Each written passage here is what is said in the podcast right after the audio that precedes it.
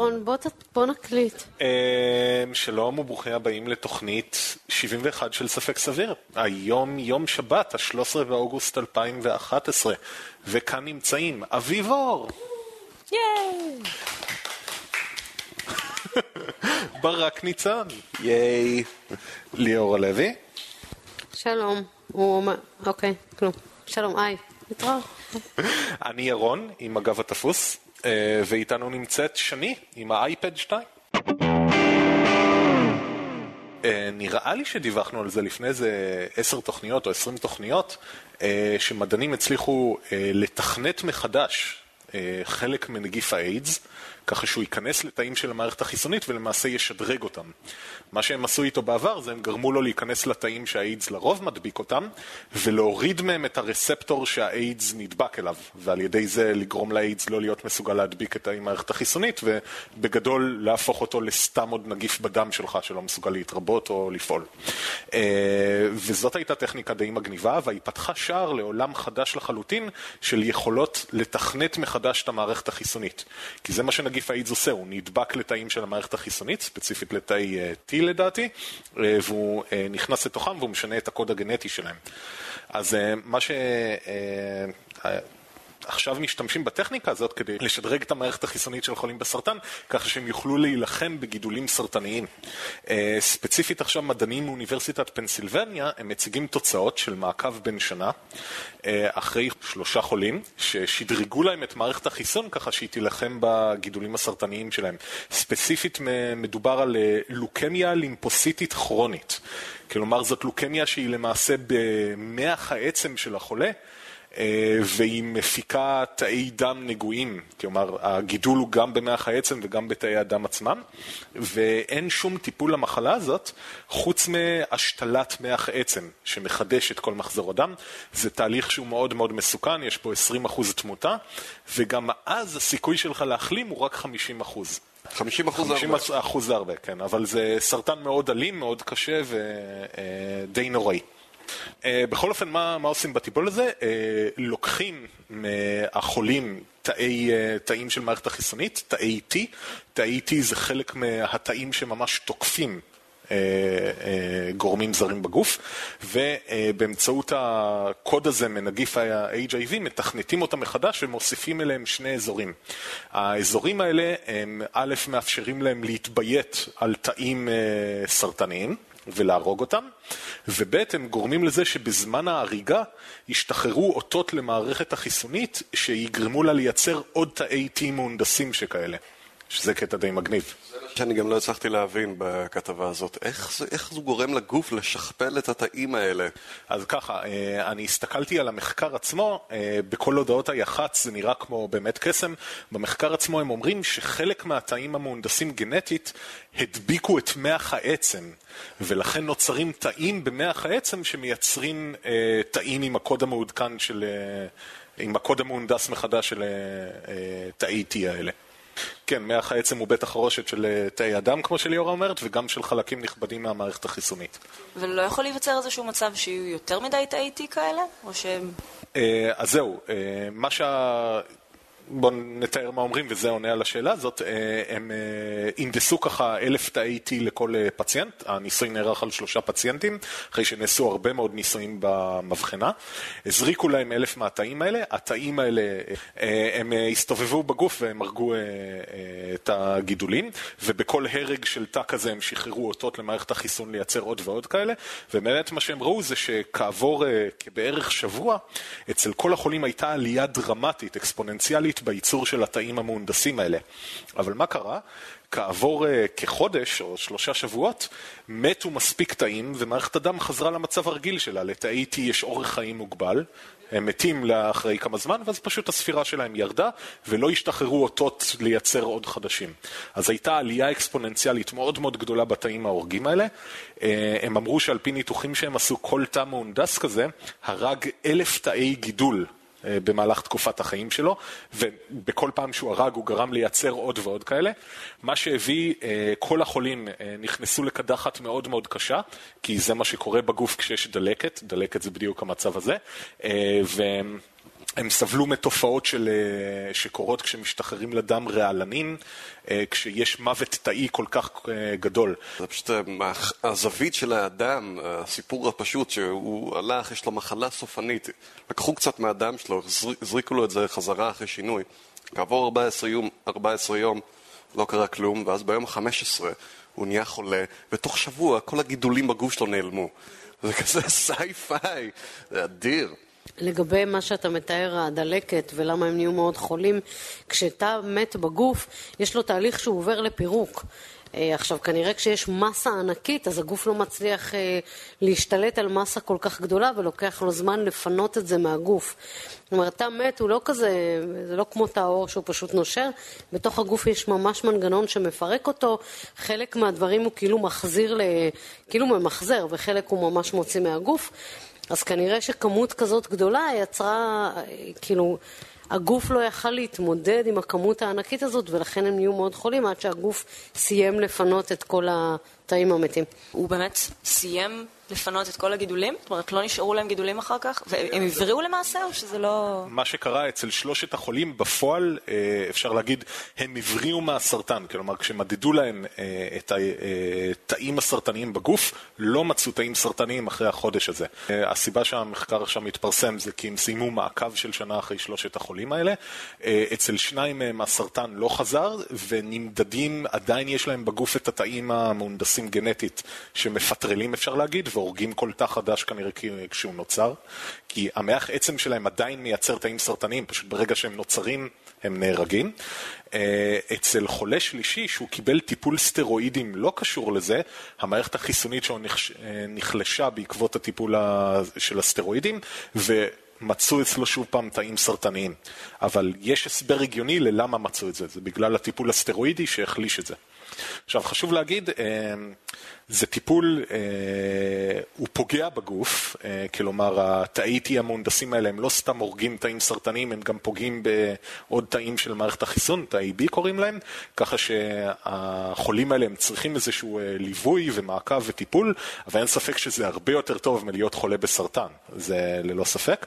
והקטע המגניב זה, זה הצטלבות של הרבה מאוד טכנולוגיות שהגיעו להבשלה, זה גם הנושא הזה של להשתמש באיידס, בווירוס ה-HIV כדי לתכנת מחדש תאים, אה, תאים מערכת החיסון, וגם הם השתמשו במבנים שהם הפכו למעין סטנדרט מסתבר בהנדסה גנטית, יש משהו שקוראים לו CAR, שזה קימריק אנטיג'ן ריספטור, זה מעין מבנה על שאפשר לשים אותו על אה, תאים אה, חיסוניים, ועליו אפשר להנדס אותו ככה שהוא ידע לתקוף דברים מסוימים שהם מולקולות שנראות ככה או מולקולות שנראות אחרת, וזה מאוד יפה, זה כבר הגיע, הגענו למצב כזה בהנדסה גנטית ומיקרו-הנדסה, שיש לנו כבר מבנים סטנדרטיים, מעין אה, פיגומים שאפשר מאפשר, לשים אותם על אה, תאים בגוף, ועליהם אנחנו יכולים להרכיב כל מיני דברים אחרים, ראשי קרב או גילויי מולקולות וכולי. ככה בעצם עובדת מערכת החיסון, יש את צורת ה-Y המאוד מאוד בסיסית. שהוא בעצם תא החיסון הבסיסי, ועליו מולבש כל פעם המולקולה הספציפית שהיא לפולש הזר. אז... כן, זה, אז הם לא הצליחו לשחזר את מה של מערכת החיסון, זה מעין פיגום מלאכותי, הוא לא חלק אה, טבעי מהתא הזה, אבל הם העתיקו את הרעיון, הקונספט התפעולי אפשר להגיד. אה, וזה מאוד מאוד יפה, במיוחד מה שיפה זה אה, כל פעם שמשנים, אפשר להגיד, את הבולדוג של הגוף, שזה מערכת החיסון, ישר עולות השאלות אה, האם זה יגרום למחלות אוטואימוניות, האם הם יתחילו להשתולל ולתקוף גם דברים אחרים. אמנם שלושה חולים זה לא, לא בדיוק מבחן קליני וזה רק שלב בדרך, אבל זה נראה טוב מאוד, זה תקף רק את מה שזה אמור לתקוף, התוצאות הן ארוכות טווח, היכולת תקיפה נשארת גם אחרי שנה, וזה נראה... נראה, כאילו, הם עכשיו אומרים, אה, כבר לפני חצי שנה הם קיבלו אישורים להתחיל את המבדקים היותר גדולים על כמה עשרות אנשים, ואני מניח שתוך עשר שנים או משהו כזה, בהנחה שהכל ילך בסדר, ישלימו את תהליך הבחינות הקליניות לפחות. אבל זה שזה הגיע לאנשים בכלל, זה אומר שעשו הרבה על עכברים, ואיפשהו כן ראו שזה עובד טוב. כן, כן, למעשה החוקרים היו מאוד מופתעים כי uh, כל המבחנים עד עכשיו הם לא ציינו דווקא מודלים של חיות, הם אמרו שהם עבדו במבחנות. ובמבחנות הם אמרו, הם הגיעו לתוצאות שהן בסדר, אה, אבל ברגע שהם הזריקו את זה לגוף הם נדהמו, כי המכונת שכפול של הגוף עבדה בצורה כל כך יעילה, עד שנוצרו פשוט גדודים על גדודים של התאים האלה, והם באמת אה, אה, הרגו את כל התאים הסרטניים, שזה ממש מגניב. אמנם אה, זה היה חודש של גיהנום עבור החולים, אה, עם כל הדלקת והצמרמורות והמחלות, אבל נרפא להם הסרטן, אז אני אה, מניח שזה trade off טוב. אני גם לא חושב שזה, לפי מה שאני קראת את התיאורים, זה לא יהיו כל, כל כך נוראיים. זאת אומרת, אה, התופעות לוואי שהם חוו מאוד אה, דומים לשפעת, ולאו דווקא בצורה הקשה ביותר. זאת אומרת, אז יש לך שפעת, או נגיד שפעת חמורה למשך כמה שבועות, יש מחלות רגילות שהן יותר גרועות מזה ולא הורגות אותך. שלא לדבר על מחלה, על מחלה שמרפאת אותך מסרטן. ראיתי, זה היה מגניב. אה, עשו איזה גיף כזה נחמד באינטרנט של ההבדל בין דת לבין מדע, אז הדת אומרת שאיידס זה עונש מאלוהים על סגנון החיים שלך, והמדענים פשוט מהנדסים אותו מחדש כדי לגרום לו לרפא סרטן. שזה אה, שני קצוות מנוגנים מאוד מאוד אה, נחמדים כאלה. אה, אז זהו, מגניב, ומגניב לכל הטכנולוגיות האלה, זה נחמד, כי אנחנו כל הזמן מדברים פה בזום מאוד מאוד ספציפי על טכנולוגיה כזאת או אחרת, ויש אנשים שהם משלבים אותם ביחד, כמו שזירת בייקון נפלאה כזאת. כן, אבל uh, זה בדיוק העניין, הסתכלות לעתיד, למה זה עוד יותר מרגש ממה שזה, שהעקר, הצ'ימרה, פלפ פלפ פלפ פלפ זה, uh, אמור להיות מסוגל uh, לחבר לעצמו מולקולות אחרות שיכולים לזהות סוגי סרטן אחרים.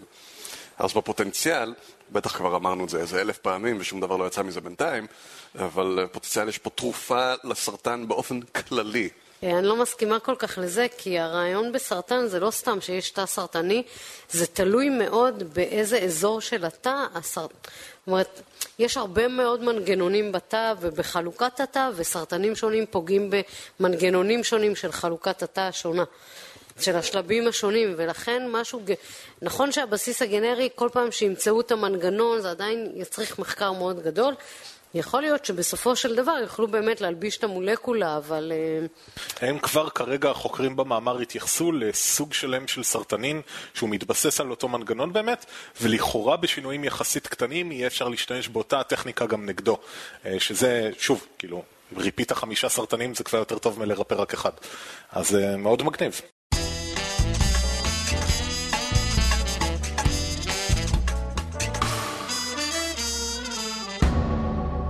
אז אם, אם uh, כבר אתה חולה סרטן וגרמו לך להרגיש מאוד רע ומאוד חולה, אז אולי uh, ייתנו לך עוד איזה משהו שתרגיש פחות חולה. ואז בכלל יהיה כיף להירפא מסרטן. Uh, מחקר חדש מאוניברסיטת אורגון, שפורסם ב-Journal of Neuroscience, מגלה את המנגנון שגורם לתחושת עייפות וחוסר מוטיבציה בזמן מחלה. עכשיו, אני אתן איזו הקדמה ממש קטנה, יש אה, הורמון שנקרא אורקסין, שהוא קיים, הוא קיים ביונקים, הם מכירים אותו ביונקים והוא מיוצר על ידי ההיפותלמוס, וזה מנג...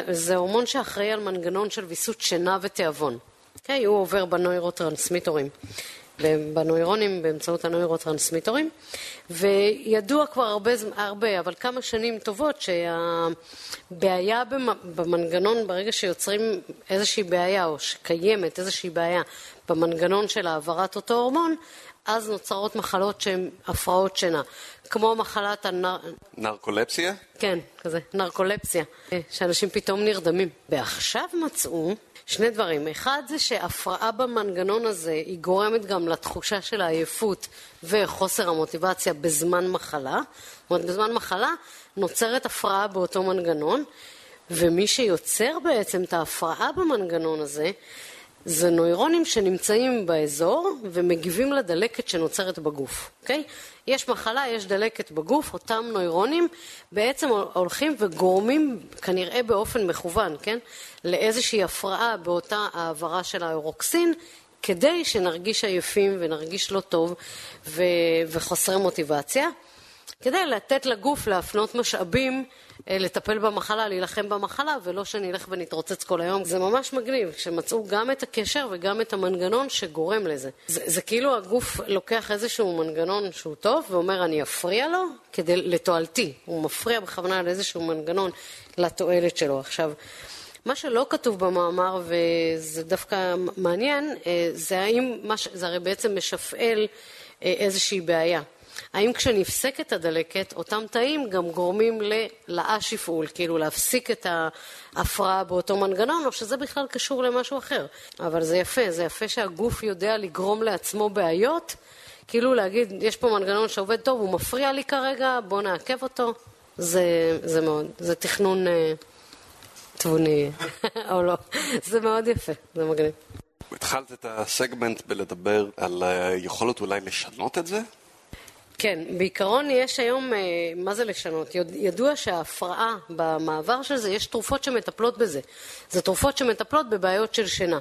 לא דיברו על כל בעיות השינה במאמר, אבל נתנו לדוגמה את הנקרופיליה. נקרופיליה? לא, נקרופיליה זה נקרולפ, בדיוק, נקרופיליה זה משהו אחר. נקרופיליה זה משהו שאפשר לעשות לנרקולפסים.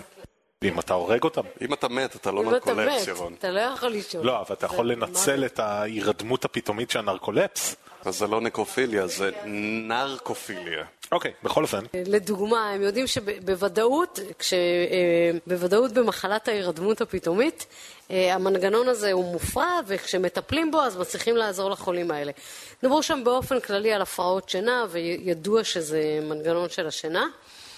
אה, אני רואה קשר בין מנגנון שינה לבין מנגנון עייפות. אה, ירון לא כל כך הסכים איתי בדיון שהיה לנו על זה, אבל אני, זאת אומרת, זה הגיוני לי שבמנגנון ש, שאחראי על שינה של בן אדם, הוא גם יהיה אחראי על תחושת עייפות כזו או אחרת. אבל אה, זה, זה ההיגיון שלי אומר, והחידוש הגדול פה, לדעתי לפחות, זה שמצאו מה גורם לזה, מה גורם לבעיה, שהיא בעצם, אנחנו מזהים אותה כמחלה. אני לא יודע, אבל בכל אופן זה מגניב, זה אומר שאולי בעתיד כשנתאשפז, יוכלו להציע לנו את האופציה, מה אתה רוצה, להיות יותר תשוש אבל להבריא יומיים uh, קודם, או להרגיש טוב כל האופציה, אבל להוסיף לעצמך בממוצע שני ימי אשפוז, כי הגוף פעיל יותר והוא לא מפנה משאבים לריפוי. כן, זה נשמע כמו רעיון רע מאוד. כשאתה חולה, אתה צריך להיות עייף, תשב במיטה, תיקח את הזמן שלך ותצא חזק, עזוב אותך מהשטויות האלה. מה אם אתה חולה ורודף אחריך אריה? אריה? בדיוק ביער, בא הרופא עם המזרק, בוא, אני אתן לך להרגיש טוב יותר. סיפור אמיתי. אני כן. חושב שתמצא, או תגלה, שכאשר רודף אחריך אריה, יש כימיקלים אחרים שנכנסים לפעולה שמונעים את העייפות. אה, אני דווקא לא רואה באיזה, כאילו, זה בעייתי אם זה יהפוך לסם של, אה, טוב, אתה חולה אבל אתה תמשיך לבוא לעבודה, אבל נראה לי ש... אני יודע, אבא שלי עכשיו היה מאושפז, ורק התחושה הפסיכולוגית שאתה מרגיש כמו סמרטוט, כלומר, אולי הגוף מפנה יותר משאבים להירפות, אבל גם לתחושה הפסיכולוגית הזאת יש עול משמעותי על תהליך הריפוי, וגם מה, אתה, מה החוויה הסובייקטיבית שאתה חולה תוך כדי. אבל מצד שני, זה מה שנתן לו לישון הרבה והוא ישן המון, וזה מה שנתן לו לישון הרבה מאוד. כדי להירפא, ועובדה שאחרי שבוע הוא היה בבית. אין שום בעיה שבמספיק הפעלה של מספיק סמים סותרים אי אפשר לפתור אותה. אני מסכים איתך, אבל העניין הוא שיש כבר סם מושלם, שבדיוק משנה את המצב הפסיכולוגי, וגם לא מפריע לך להירדם, אפילו עשוי לעזור לך. זה נקרא THC, או מריחואנה, או חשיש. ואין טוב מזה בינתיים. נכון, כי זה גם אה, מגביר את התיאבון ומעביר בחילות וכולי. מספיק משטויות האלה. אוקיי, מגניב, מגניב מאוד אבל. זה כן. זה מגניב שהגוף עובד בצורה כזאת מעניינת.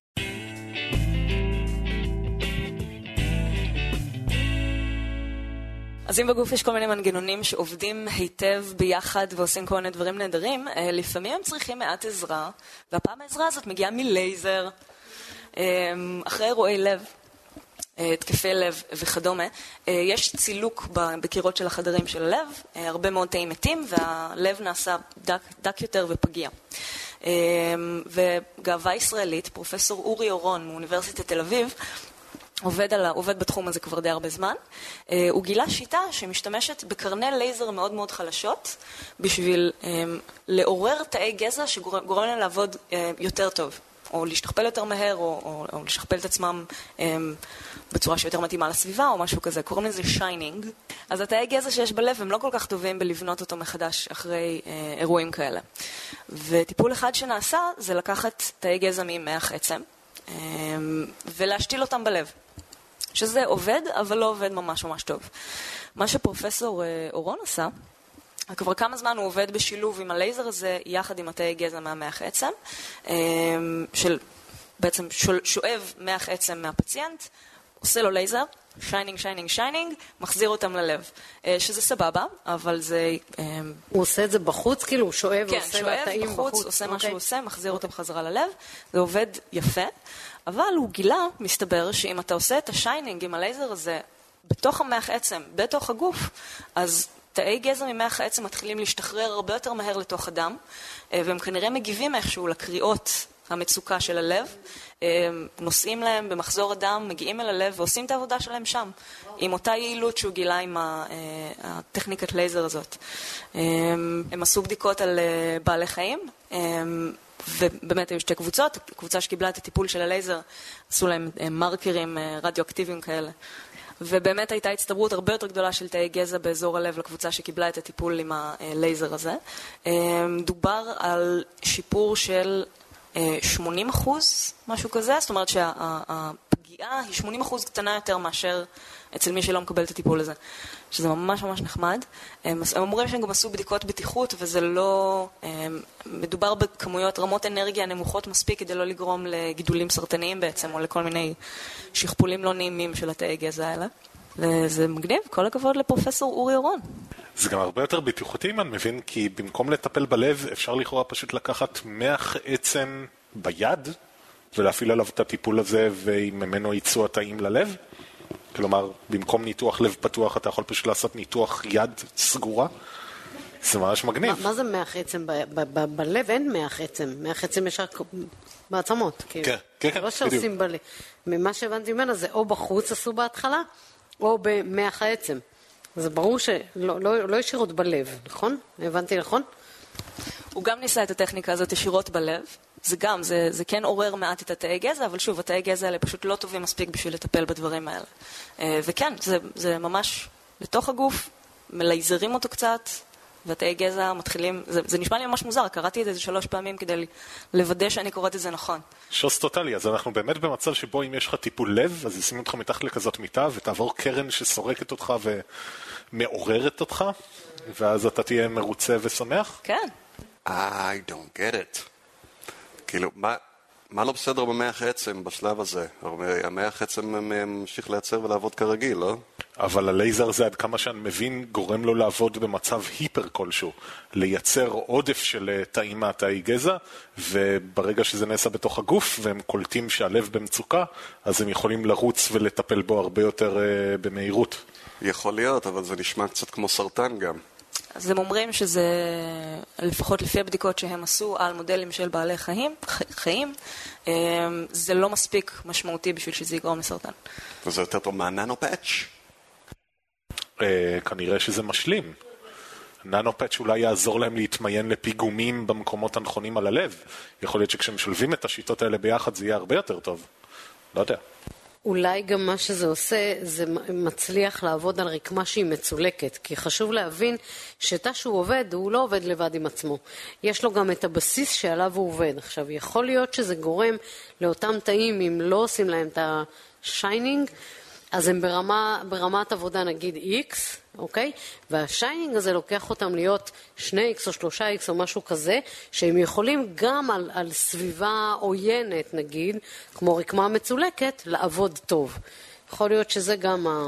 אני לא יודעת אם זה ככה, אבל זה נראה לי, זה נראה לי הגיוני. I'm in your morrow, upgrading yourselves. אביב, איזה עוד דברים מגניבים יש לך לספר לנו עליהם? כן, שמעתי שאת בהיריון פרה-היסטורי. אז כן, אני לא בהיריון, אבל אה, פליזיה פליזיוזאורית, היא כן. טוב, אז מאובן של פלזיוזאור, שהתגלה ב-1987, אה, היה עד היום במוזיאון ה-Natural History בווירג'יניה. אה, ולאחרונה מדענים קבעו שזה מאובן מאוד מאוד גדול, שהיו בו כל מיני עצמות שנראו לא קשורות למאובן הגדול הזה. מסתבר שבתוך המאובן הגדול של הפלזיזאור, שזה סוג של דינוזאור ימי, מהמגניבים האלה עם הצוואר הארוך והסנפירים הענקים, בתוך הבטן שלו או שלה היה עובר. עכשיו, התגלו בעבר דינוזאורים אה, ימיים שנושאים עוברים בבטן ולא מטילים ביצים, כמו שרוב הדינוזאורים עשו, אבל אה, ספציפית ממשפחת הפלזיוזאורים לא התגלה אחד כזה, שזה אה, תגלית די חשובה. בכל מקרה זה, זה אה, מאובן די יפה של העובר, יש לו צלעות ו-20 חוליות של עמוד השדרה וכתפיים, אגן, סנפירים. מאוד מאוד נאה. הם, לפי מה שהבנתי, הם קבעו שזה עובר בגלל שא', הם זיהו שזה אותו, שזה אותו זן, כמו הדינוזאור, כמו האם, ולכן פחות סביר להניח שזה פשוט טרף שנמצא בקיבה. העצמות לא היו מפותחות עד הסוף, זאת אומרת, הם מצאו אה, דמיון, אבל איפשהו בין לבין. וכל התהליך של עצם שהופכת להיות מאובן, הסידן וכל הדברים האלה, אז זה עבד קצת אחרת, בגלל שהעצמות לא הפכו לגמרי לעצם, אלא חלק מהם אה, היה סחוס עדיין, כמו שיש אצל עוברים בתהליך ה... יש לזה שם? תהליך ההתפתחות של העובר? גסטציה. אבל זה יכול להיות, אוקיי, גם איזשהו זכר שהוא מזהה את הפריטים של הנקבה שהוא רוצה, כמו אצל האריות, והוא הורג את הצעירים, ואולי הוא כן היה לו בקיבה, כי הוא אכל איזה פרט מאוד צעיר. יכול להיות, אבל אני חושבת שספציפית זה שהעצמות עדיין היו סחוסיות ולא מפותחות עד הסוף, אומרים שהוא היה משהו כמו שני שליש בדרך אה, להיות בוגר ש, שנולד כבר. כן, חוץ מזה הדינוזאורים שאני הכרתי אה, אוכלים רק את הבשר בלי העצמות. לא בולעים את זה כמו נחש. שאתה הכרת. כן, בזמנו. מה, בפארק היורה? אבל כששחית בים, אתה לא נכנס לים. אני אשת הים פה, אז אולי אני... בים אוכלים שלם. אה, כן? אין זמן לפרק עצמות. נדבר על זה יותר מאוחר, תראי. אה, מה שמעניין, בשלב הזה כבר פחות או יותר מתחילים לזרוק השערות אה, פרועות, כי זה כל מה שיש לנו ללכת עליו. אה, אבל מכיוון שהעובר מאוד מאוד גדול, וזה עובר בודד, זה לא, לא מטילים 20 ביצים ומקווים שחלק מהן יתפתחו, אז uh, המדענים מניחים שאורח החיים של הדינוזאורים האלה היה די דומה לאורח חיים של דולפינים נגיד היום, של יונקים ימיים, שלאם יש צאצא אחד uh, שהיא מטפלת בו במשך זמן מסוים, הם חיים בחברה שכולם, uh, כאילו יש קשרים חברתיים בין אחד לשני. Uh, שוב, אין להם הרבה על מה להתבסס, הם לקחו את המודל של דולפינים מצד אחד ומודל של לטאה, לא זוכרת איך קוראים ללטאה הזאת מצד שני, שגם מבין הזוחלים אמ, לא קורה הרבה, שגם יולדת ולדים חיים, ובמקום להטיל ביצים, וגם הם, הלטאה הזאת, גם הם חיים בצורה חברתית כזאת, אה, דמוית דולפינים. אמ, שוב, אין הרבה על מה ללכת כאן, יכול להיות שהם חיו בצורה שונה לחלוטין, שנעלמה ברגע שהדינוזאורים האלה נכחדו, אין, אין היום שום דבר שהוא אה, אה, איזשהו המשך ברור של הסוג הזה של הדינוזאורים. אבל אה, זה חמוד לדמיין את זה, כי הם דינוזאורים גדולים ונחמדים, סנפירים. אבל מצאו את זה ב-87, ורק עכשיו הגיעו למסקנות, רק עכשיו פתאום שמו לב, לא ממש ברור לי. אני חושבת שלוקח המון, א', זה... להרכיב את הכל. גם למצוא ולהוביל ולאחסן ולהרכיב ולפרק, כי זה גוש סלע בסך הכל, ובתוך הגוש סלע הזה הכל היה מס של uh, עצמות מכאן ומכאן והכל נשפך אחד לתוך השני, ולקח uh, ספציפית uh, פרופסור F. רובין אוקיף. Uh, עבד על הדבר הזה, כנראה לקח די הרבה זמן בשביל להפריד את הכל, לזהות את הכל ולהגיע לאיזושהי מסקנה מבוססת במידה כזו או אחרת. טוב, מעניין איזה ביקורות יהיו, כי תמיד יש, תמיד יש אה, פנטולוגים שמציעים אופציה אחרת לאיך הנתונים האלה נוצרו. גם תמיד יש פרו-צ'וייס ופרו-לייף, זה... לגמרי. טוב, מגניב, מגניב מאוד, ואפילו רומנטי במקצת. במקצת. למה, איפה האבא בכל הסיפור הזה, אה?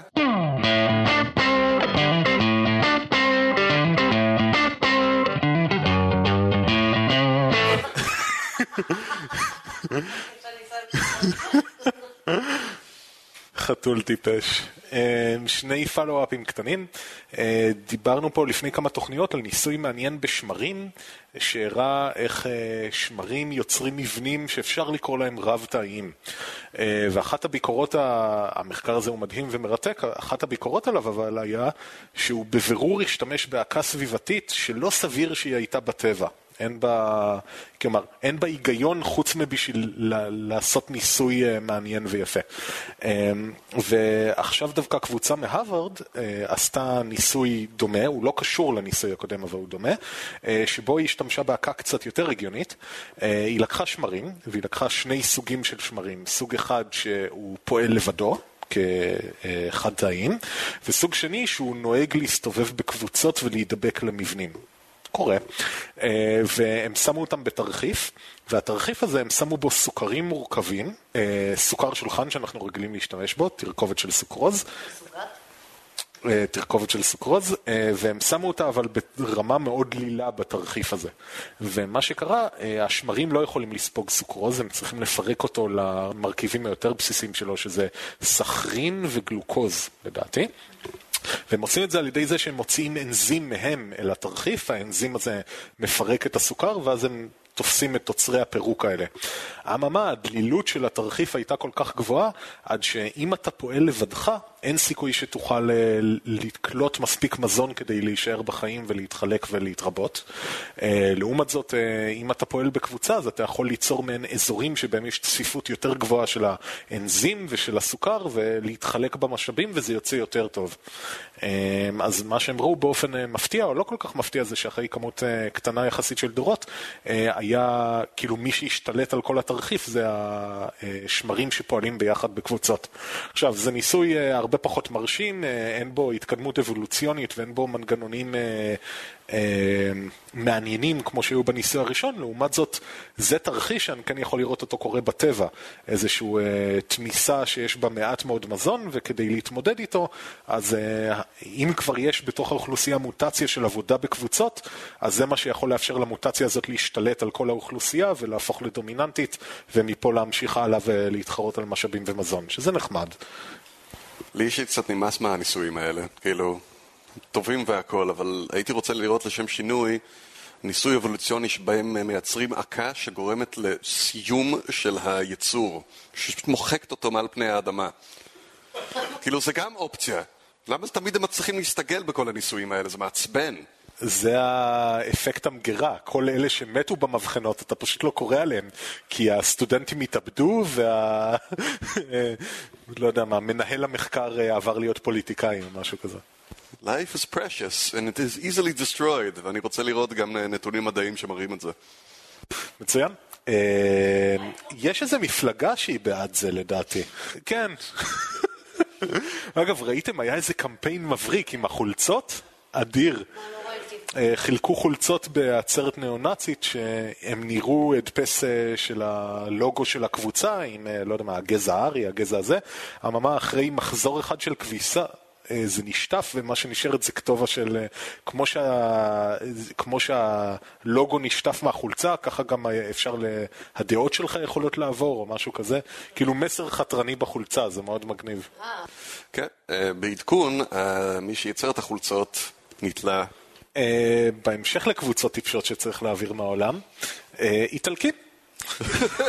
איזה עקה סביבתית היית עושה לניאו-נאצים? אה, לוקח להם את כל גורמי, נותן להם להשתלט על העולם, ואז the infighting would uh, kill them. True. לאט לאט הם יהיו יותר ויותר טהורים, עד שפשוט הם יפיקו כל כך הרבה פגמים גנטיים שהם ימותו. לא, פשוט ימצאו כאילו, אתה יודע, תת אוכלוסיות בתוך הגזע הארי שהם נחותים יותר. אלא עם הסנטר, בלי הסנטר המרובע. או שתתפתח כאילו, אתה יודע, דמוקרטיה ונכונות אה, לראות את השונה כדבר טוב.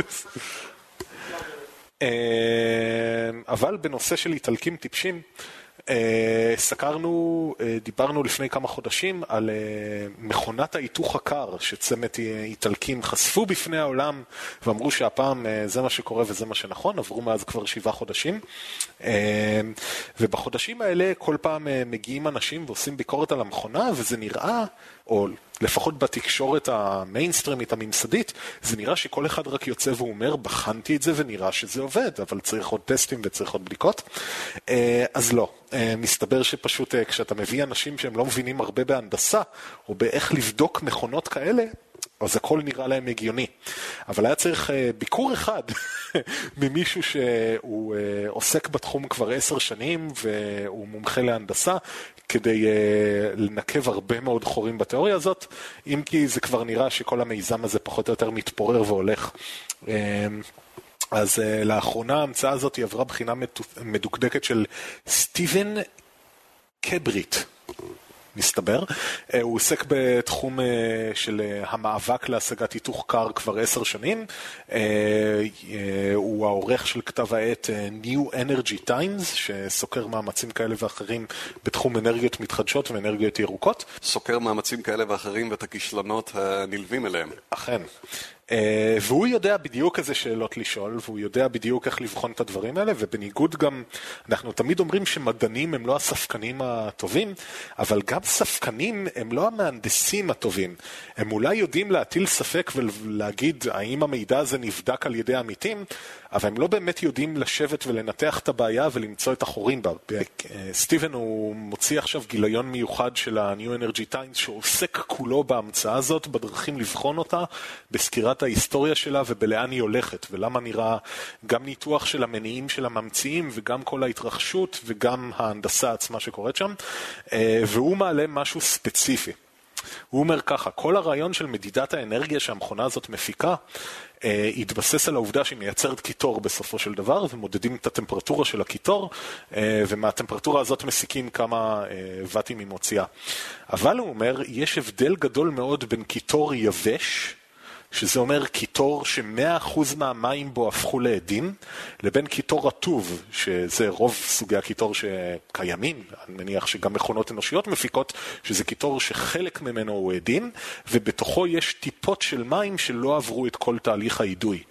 עכשיו, בגלל האופן שבו קיטור מגיב עם מכשירים למדידת טמפרטורה, כשאתה מודד טמפרטורה של קיטור, אתה בפועל מודד את הטמפרטורה של העדים, ולא של uh, הטיפות מים שהם מעצם העובדה שהם טיפות מים, הם לא עברו אידוי, ולכן הם לא הגיעו לטמפרטורה המקסימלית של כל, ה, אה, כל הסיפור הזה. והדבר הזה משנה בצורה דרסטית את כל החישובים של כמה אנרגיה המכונה בסופו של דבר מפיקה. כי אם יש טיפות, אפילו קטנות בתוך זה, זה מוריד מאוד את ה... אה, כמה אנרגיה הושקעה בייצור שלו, שעל זה מתבססים כל החישובים. אנחנו בזמנו גם אמרנו שדגל אדום מאוד מאוד גדול על המכונה הזאת, זה שהיא לא מפעילה כלום בסופו של דבר, היא מייצרת קיטור ועושים כל מיני חישובים מתמטיים שמדברים על האנרגיה, אבל לא קורה כלום. כן. כן, זה מה ש... אני לא זוכר מה אמרנו את זה אז, אבל השאלה שלי למדידה, למה, נראה לי הדרך יעילה, זה לייצר לחץ כמו שמנוע קיטור עובד, ולבדוק איזה כמות לחץ הוא מייצר, מים או בלי מים. לנסות להזיז איתו דברים, אה, לדחוס בוכנות וכולי. אז גם פה, מה הם עושים? הם עושים חישובים מתמטיים על פי גודל צינור היציאה ומהירות היציאה של העדים. הם, אה, זה בדיוק מה, מה שאתה אומר זה נכון, לא הפעילו עם זה כלום בסופו של דבר. אז הוא אומר, אחד, הטמפרטורה של הקיטור שיוצא, אה, אם הקיטור לא יבש, זה משנה לחלוטין כוח חישובים, שגם ככה הם על הגבול התחתון. לפני שבעה חודשים, כשיצאו החישובים הראשונים, אז הם טענו שהם מפיקים פי 200 יותר אנרגיה משנכנס נכנס לתהליך, מאז עם כל סבל של בדיקות הם הראו את זה שוב ושוב ושוב, כרגע המספרים עומדים על פי שש. אם הקיטור הוא רטוב, זה מוריד את זה בחזרה לכמעט אחד, והוא אומר, אמ, כל המדידות שנעשו עד עכשיו על פתח הצינור ומהירות היציאה וכולי, הוא כשהוא בא לבדוק את זה באופן עצמאי, באתר הוא גילה מהירות נמוכה פי שש ממה ששאר הבדיקות אמרו. ככה שזה בכלל, כאילו, מחזיר את זה בחזרה לסקאלה של המכונה מאבדת אנרגיה, ולא מייצרת אנרגיה. אה, זה יותר הגיוני באופן כללי, ולא רק זה, הוא אמר גם, כל התהליך הזה שהוא לכאורה עם אצטלה מדעית, שגם לנו נראית מפוקפקת, אבל לכאורה, אה, כשהוא ביקש את הנתונים המלאים על החום, הצוות לא משחרר את הנתונים המלאים, רק נתונים של אה, ניסויים ספציפיים, הם אמרו לו שהם לא מוכנים לשחרר את הנתונים. הם הפנו אותו לפרופסור שהם עובדים איתו, פרופסור לפיזיקה באוניברסיטת בולונגה. בולוניה. בולונגה. בולוניה. בולוניה, סליחה. בלוני? אה, אז שהוא זה שמלווה את הצוות ומאשרר את הנתונים ואת הניתוחים שלו, וגם הפרופסור הזה סירב לשחרר לו את הנתונים. הוא אמר, כן, זה לא הליך מדעי של peer review, ואם אני אשחרר את הנתונים אז יהיו כל מיני אה, אנשים לא מקצועיים שיעשו חישובים ואני אבזבז את כל הזמן שלי על להגן עליהם. שזה אולי נכון ברמה האישית ומבאס, אבל ככה תהליך מדעי עובד, כלומר, אה, והוא גם מצביע על זה בתור משהו אה, מפוקפק לחלוטין. לא, גם, גם ההכרעה של אני בזבז זמן בלהגן עליהם, אה, בזבז זמן? אתה מתכוון שתעבר תהליך וידוי מדעי? איזה מין פרופסור אתה? Uh, כן, אז זהו, הפרופסור אומר, לא, זה לא עובר peer review, אבל זה, הניתוח הזה זה הטוב ביותר שאני כפרופסור לפיזיקה הצלחתי להוציא מהנתונים. כל העסק נשמע שהוא עומד לחלוטין על קירי תרנגולת, וכל uh, מי שאמרו, כן, הנתונים עברו ניתוח מדעי, אז uh, אצטלה של ניתוח מדעי רק. ומעבר לזה, אולי הדגל האדום הכי גדול שקפץ עכשיו ב-New Times Magazine, אני קראתי חלק ממנו, 200 עמודים, לא קראתי את הכל, אבל קראתי חלק. כל הזמן אה, רוסי, אחד הממציאים, אה, מנפנף בעובדה שכן, אלה רק דגמים קטנים, אנחנו מייצרים דגל, דגם גדול שיפיק 1 מגוואט ונשתמש בו להדגמה באוקטובר בבית חרושת שלנו, ואז זה ישתיק את כל המתנגדים. ובשביעי לאוגוסט, שזה לפני uh, חמישה ימים, הוא ביטל את ההזמנה להדגמה הזאת, כי הוא אמר שהקבלן לא עומד בספקים שייצרו לו. לדעתי הוא ביטל כי ב-21 לאוקטובר, זה, מ-21 למאי דחו ל-21 לאוקטובר את סוף העולם. אז באמת, למה להשקיע? ו... עכשיו, אה, בעיתון הזה, אה, בניו טיימס, יש הרבה כותבי מאמרים ומנסים להבין האם זו תרמית, האם הם משלים את עצמם המדענים או שזו תרמית מכוונת. עכשיו, מצד אחד, הרוסו הזה, רוסי, הוא כל הזמן אומר, אני לא דרשתי כסף מאף אחד, לא דרשתי כספי מימון, אנחנו עובדים אה, contained, אבל, וזה פרט שלא מצאתי בשום מקום עד עכשיו, אבל הם מצביעים והם נותנים את המקור אליו, מסתבר שכל מי שרוצה לבוא ולעשות בחינות עצמאיות על המכשיר, רוסי אומר לו, תשים 15 מיליון דולר בחשבון, אם הבחינות שלך יצאו חיוביות, אתה מעביר את הכסף אליי. אני לא, אני לא נותן לאף אחד לבחון את זה, אם אתה לא שם קודם 15 מיליון דולר בחשבון בנק. כן, זה אפשר אבל אה, להבין את זה לאו דווקא כתרמית, אלא כביטחון אה, על המוצר, אתה יודע. זאת אומרת... אה, פטנט, אפליקציות מסחריות. כן, כי בזמן שאתה בודק את המכשיר, אתה תבין בדיוק איך הוא עובד, ואז אתה יכול לקחת אותו ולעשות איתו מה שאתה רוצה ולהרוויח ממנו כסף. אבל אם תשים 15 מיליון קודם, תתחייב שאם הוא עובד, הכסף הזה שלי, פתרתי לעצמי את הבעיה. למרות שזה נכון לחלוטין, עד עכשיו, מכל הקריאות שלי בנושא, אני הייתי תחת הרושם שהמתקן פתוח לבחינות חופשיות של כל מי שרוצה, ומסתבר שממש ממש לא, זה לא ככה. כל הבחינות נעשות רק כשהוא בשטח, הם לא משחררים את כל הנתונים, ואתה יכול לבדוק רק את נקודות הכניסות, הכניסה והיציאה של המכשיר, לא שום דבר אחר. תמורת 15 מיליון. תמורת 15 מיליון תוכל לבדוק את המכשיר אה, מלפנים ומבפנים. אם, רגע, אבל אם זה היה עובד, זה היה שווה הרבה יותר מ-15 מיליון דולר. לחלוטין. בכל אופן, אה, העסק היה מפוקפק מלכתחילה, ומרגע לרגע זה פשוט מתפורר יותר ויותר תחת אה, עקב הבחינה.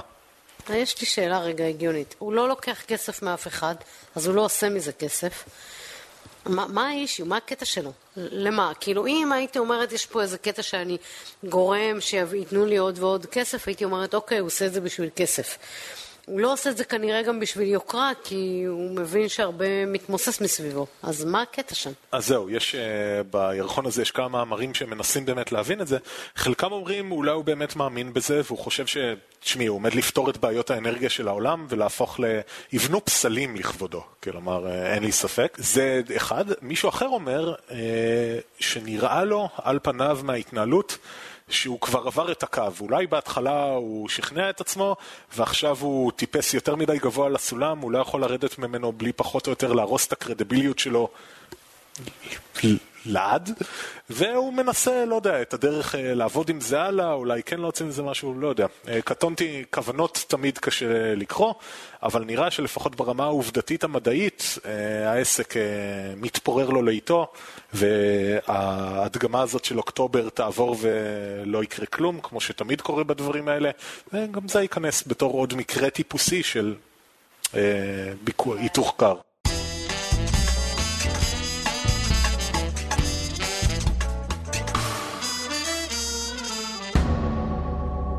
תוך שנים ספורות לדעתי אנחנו נוכל לפתוח שקית צ'יטוס ולהוציא מתוכה מדבקה של קעקוע, להדביק אותו עלינו ולשדר ישירות לאינטרנט את מחשבותינו הכמוסות ביותר. כמו עכשיו, רק בלי הקטע של הקעקוע. אמ, אבל ספציפית יותר למה שקורה כרגע, אה, קבוצת מהנדסים בראשות ג'ון איי רוג'רס מאוניברסיטת אילינוי, אמ, אנחנו מן הסתם מדענים ברחבי העולם ומהנדסים עוברים, עובדים כבר הרבה זמן על אה, אמ, להקטין כמה שיותר אה, רכיבים אלקטרוניים, למצוא את הקשר האולטימטיבי בין אלקטרוניקה לבין הגוף. שזה קשר מאוד קשה, בגלל שאלקטרוניקה היא קשה וקרה, והגוף הוא כולו גמיש ובעייתי נורא. אז הקבוצת מדענים, הקבוצת אה, מהנדסים הזאת, הם בעצם אה, הרכיבו אוסף של רכיבים אלקטרוניים על חתיכת פלסטיק גמישה מאוד מאוד מאוד דקה, אה, מסיסה במים, ש... מה שאתה עושה איתה, אתה באמת, בדיוק כמו מדבקת קעקוע, אתה מניח את זה על האור, שם קצת uh, מים או, מדביק את זה עם אצבע לחה, ונדבק לך קעקוע שמכיל מעגלים חשמליים שיכולים לעשות כל מיני דברים מאוד מעניינים. החידוש ההנדסי כאן זה הצורה של המעגלים האלה, uh, שמורכבים בכל מיני מסלולים נחשיים כאלה, שעוזרים להם uh, um, לא להיתקע אחד בשני ולהיות מאוד גמישים ולהצליח לעבוד עם כל. התנועה הבעייתית של האור, האלסטיקה של האור בדיוק, שהוא מתכמת והוא מתקפל והוא נמתח והוא זז לכל מיני כיוונים, אז uh, uh, המעגלים האלה מצליחים לעבוד על האור. עכשיו, הם בדקו uh, שני דברים, זאת אומרת, הם, הם יצרו שני uh, רכיבים. אחד, לפי מה שהבנתי, יכול להיות שהם עשו עוד, אחד uh, בודק EEG, פעולות בדיוק, פעולות, פעולת לב, והשני, אה, אפילו יותר מעניין, אני חושבת, זה מין אה, קעקוע שהם הדביקו אותו על הגרון, והוא יכול, אה, הוא בעצם מזהה תנועות שרירים שמייצגות מילים מסוימות, ארבע מילים פשוטות, שיכול מאוד, ו- ומשדרות את זה למחשב. זה משהו שיכול מאוד לעזור לאנשים משותקים נגיד, שלא מסוגלים לעשות קולות, לדבר, אה, וכן יש להם איזושהי פעילות מאוד מאוד חלשה של שרירים, אז הם יכולים לשדר למחשב או לשדר למשהו שיגביר את הקול שלהם, דברים כמו למעלה, למטה, ימינה, שמאלה, כל הקשר בין אדם מכונה שאנחנו מדברים עליו כל הזמן, של אמ, להזיז אה, חץ על אה, מסך של מחשב, ובשלב מסוים גם הרבה יותר מזה, שיעזור לאנשים אה, לנהל חיים נורמליים יותר. כמו שהיה בהאוס. יש איזה פרק כן. בהאוס שהוא מזיז את ה... יש. כמו שהיה בהאוס, רק, רק החידוש כאן זה שזה לא מיליון אלקטרודות שדבוקות לך עם ג'לים ועם מדבקות ועם כבלים ועם דברים שחודרים מתחת לעור, אלא זה באופן מילולי לחלוטין, מדבקת קעקוע, אתה מדביק את זה על העור, אתה לא מרגיש את זה בכלל, אה, וזה מאפשר להדביק כמה מדבקות כאלה אה, על אותו אזור, אה, זה מאפשר להשאיר את זה על גוף הרבה יותר זמן מאשר היה אפשרי עם דברים אחרים. זה, הפציינט לא מרגיש את זה כל כך, אז אתה יכול למדוד כל מיני דברים, בין אם זה EEG אה, או אה, אה, דפוסי שינה למשל, בסביבה הטבעית, בלי שהוא מרגיש כל הזמן שהוא נמצא תחת אה, מעקב כלשהו, או בלי לזרוק אותו במעבדה. מאוד מאוד מעניין. אה, אני, אני רואה את זה דווקא יותר בהקשר של אבחון מחלות. כי יש, יש את האמרה הזאת שאני מגיע לרופא, אני נהיה בריא. ולפעמים יש איזה משהו שמציק לי לאורך זמן, ואוקיי, שימו עליי מדבקה כזאת, היא תשדר למי שהיא צריכה לשדר, ל... לא יודעת, לווייפי אצלי בבית, ואני מתנהג רגיל ואני שוכח בכלל שזה ש... קיים שם, וזה יכול מאוד לעזור נראה לי בשטח הזה, זה מגניב. כן, זה פותח... זה נשאר לכמה זמן? אה, אני לא... אני... חושבת שלפחות יום שלם אתה יכול להסתובב עם זה, אם אני זוכרת נכון, יכול להיות שאני טועה. אמ, ואז אפשר פשוט להחליף את זה, כי זה מדבקה קטנה. לקנות עוד צ'יטוס. לקנות עוד צ'יטוס, בדיוק. אה, וזה באמת פותח המון המון אפשרויות. ברגע שקצת יותר אה, אה, ישכללו את זה, אז לשלוט על, על איברים מלאכותיים בעזרת אוסף מדבקות מסביב למוח שפשוט משדרות לאיבר את מה שאתה רוצה לעשות, או אני יודעת חולי סכרת למשל, שזה יכול לנטר את um, כמות הסוכר בדם שלהם כל הזמן, ו... או לשדר לאיזה כאילו ביפר שאומר להם תזריק, או להזריק להם דרך מערכת כלשהי. אמ, כן, בדיוק, זה מחשוב לביש אפילו יותר קרוב לאור ממה שהיה עד עכשיו. וזה... או לתת את זה לשטרית, והוא ינטר אותנו למידע אינסופי שיהיה עלינו.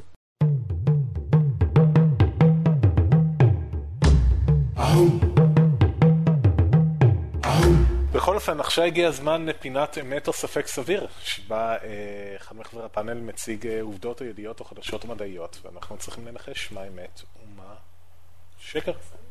אז אה, עכשיו ברק, אתגר אותנו. אוקיי, speaking of uh, giant penises, hagfish, שזה לא haggis, hagfish. Uh, בעברית קוראים לזה, אני חושב, תולעת ים, אבל זה נראה לי... כן, זה נראה לי הגדרה קצת יותר מדי רחבה.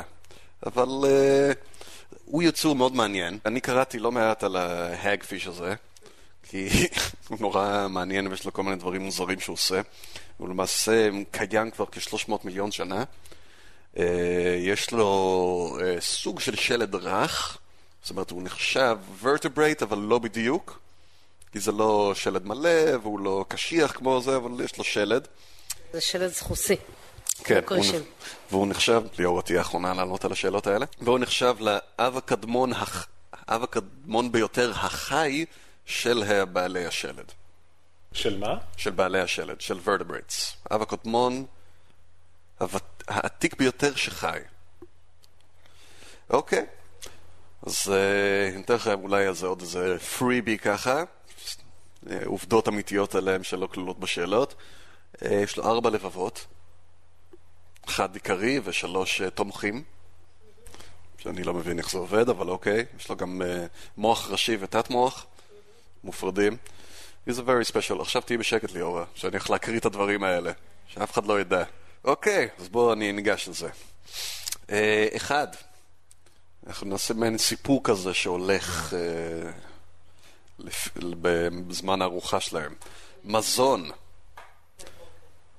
תולעי הים הם מה שנקרא bottom feeders, הם ניזונים משאריות וגופות, אבל אין להם ממש לסטות שיכולות לתפוס ולחתוך דברים, אבל מה שיש להם זה לשון שנדבקת לבשר, ואז מה שהם עושים, הם יוצרים קשר סביב עצמם, הם קושרים את עצמם, ואז מעלים את הקשר הזה, יש להם יכולת להזיז את הקשר שלהם לאורך הגוף.